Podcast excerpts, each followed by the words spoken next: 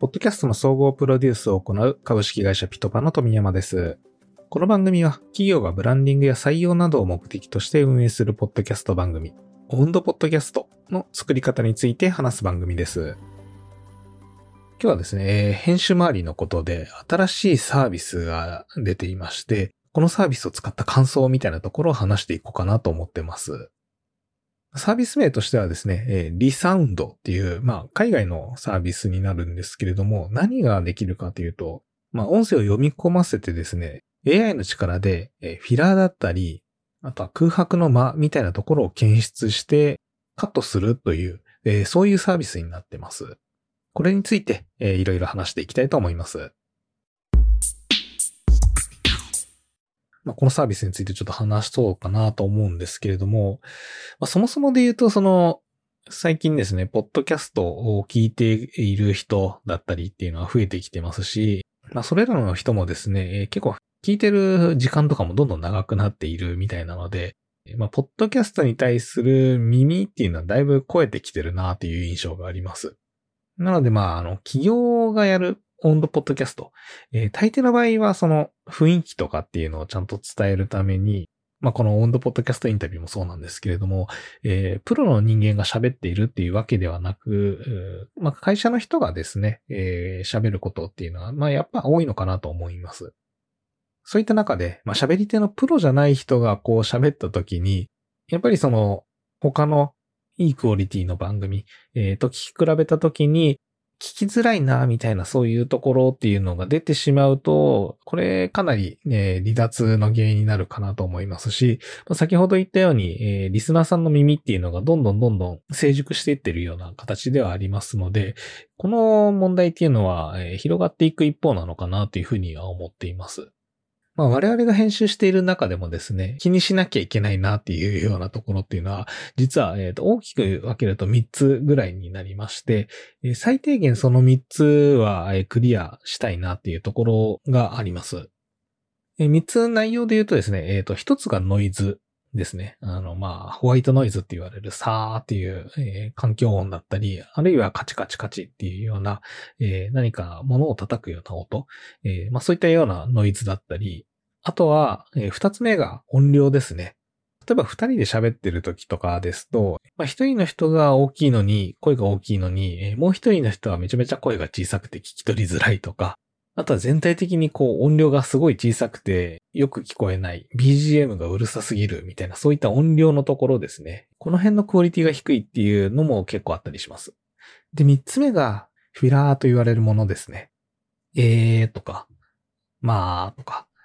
うーんと、その、とか、間をつなぐような言葉だったり、そういうつなぎの間みたいな言葉ですね。えこの辺が多いと、本当それがすごい気になってしまって、内容が全然頭に入ってこないっていうところがあったりはしますので、フィラーも、まあ多少ならいいんですけれども、結構こう一言一言に入ってしまうと、すごい聞きづらくなってしまいますので、この辺も注意して取っていくっていうところがやっぱ必要なのかなとは思っています。まあ、この3点編集しようと思った時に、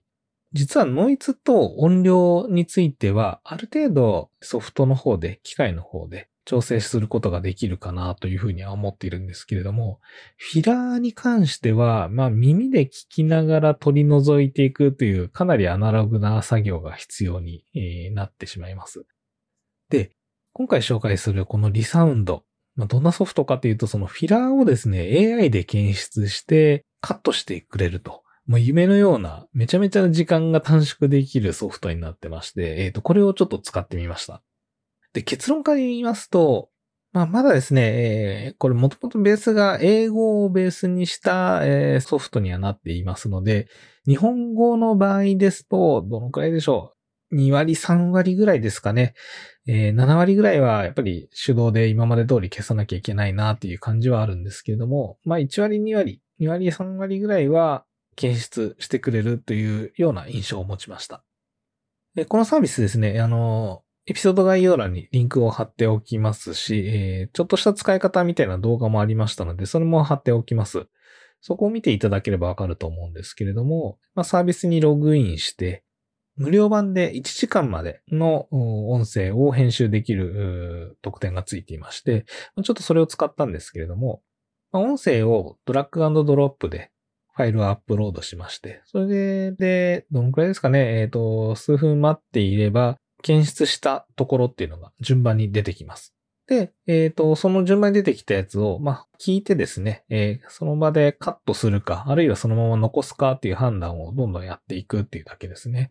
で、先ほどちょっと言い忘れましたけども、フィラー以外にも、えー、空白の間みたいなところ、結構長い間みたいなところっていうのも検出してくれるので、まあ、全部を聞かなくていいので、えー、そのフィラーがあった部分だけをですね、チョイスしてくれるので、かなり作業効率的にはいいなというふうには思うんですけれども、UI 的にもですね、本当にわかりやすくて、まあ日本語訳は全然ないんですけれども、見てるだけでわかるような感じの UI になってますね。この辺が本当に、サクッとできるのであれば、かなり時間短縮にもなってきたり、本当に全然その編集ソフトとかっていうのは使わなくていいブラウザー型のサービスになるので、編集に慣れてない人でもこれを使うだけで、できる未来が見えればすごいいいなというふうな感じはしました。とは言っても、やっぱり今だと2、3割ぐらいの検出数にはなってくるので、まあちょっとこれからに期待かなっていう感じですね。やっぱりポッドキャストやろうとするとですね、本当に先ほど言ったように、他の番組がいいクオリティで作ってる中、自分たちの番組だけクオリティ低いとなかなか聞いてくれない、えー、離脱されてしまうみたいな。あの、まあ、本質的なその内容が一番いいっていうのが本質的にはいいんですけれども、単純に内容がいいだけで聞き取りづらいものっていうのは、まあ今後若干淘汰されていくんじゃないかなというふうには思っていますので、この辺の編集は、まあ、ちゃんとやっといた方がいいかなというふうには思うんですけれども、やっぱ編集結構めんどくさいんですよね。それなりにちょっとした知識も必要になってきますし、編集ソフトの使い方も覚えなきゃいけないみたいなところが本当にめんどくさいので、まあ、ポッドキャストがもうちょっといろんな人がちゃんと配信して高いクオリティでいろんな人がどんどん配信できる世の中になるためには、本当このあたりの綺麗にするツールっていうんですかね、えー、の普及っていうのは必須かなと思っていますので、本当にこのリサウンドみたいなところのサービスについては期待しておりますし、まあ、我々ピトパもですね、えー、ちょっと好きあらばそういったところに挑戦もしていきたいなというふうには思っています。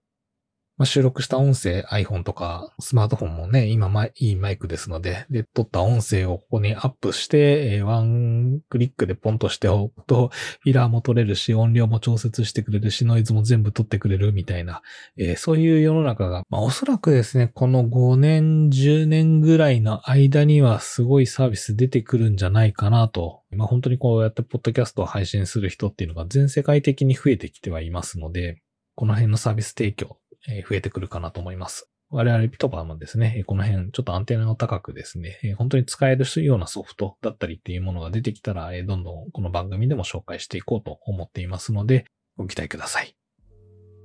はい。それではエンディングです。この番組は企業がブランディングや採用などを目的として運営するポッドキャスト番組、オウンドポッドキャストの作り方について話す番組です。まあ、有益な情報だなと思っていただければ番組の評価やフォローいただけると大変嬉しいです。あとはですね、えー、まあ、こういった今日のソフトの情報みたいなものもですね、もしあればですね、ぜひぜひお知らせ教えていただきたいなというふうに思ってまして、そういった情報提供だったり、あるいは番組作り方だったり何だったりの質問なども受け付けております。このあたりですね、えー、ご連絡いただいた内容については、まあ中身によっては、あの、番組の方でご紹介していったり、質問に回答していきたいなというふうに思いますので、番組概要欄、エピソード概要欄の方にある質問投稿用のリンクからお気軽にご投稿ください。で、まあ、いつもながら最後に宣伝なんですけれども、ピトパではブランディングやマーケティング、採用などを目的としたポッドキャスト番組制作支援を行っております。こちらもお気軽にご相談ください。先ほどの質問投稿用のフォームからでも大丈夫ですし、ピトパのホームページからのお問い合わせでも構いません。よろしくお願いいたします。それではまた次回。今日も最後まで聞いていただきありがとうございました。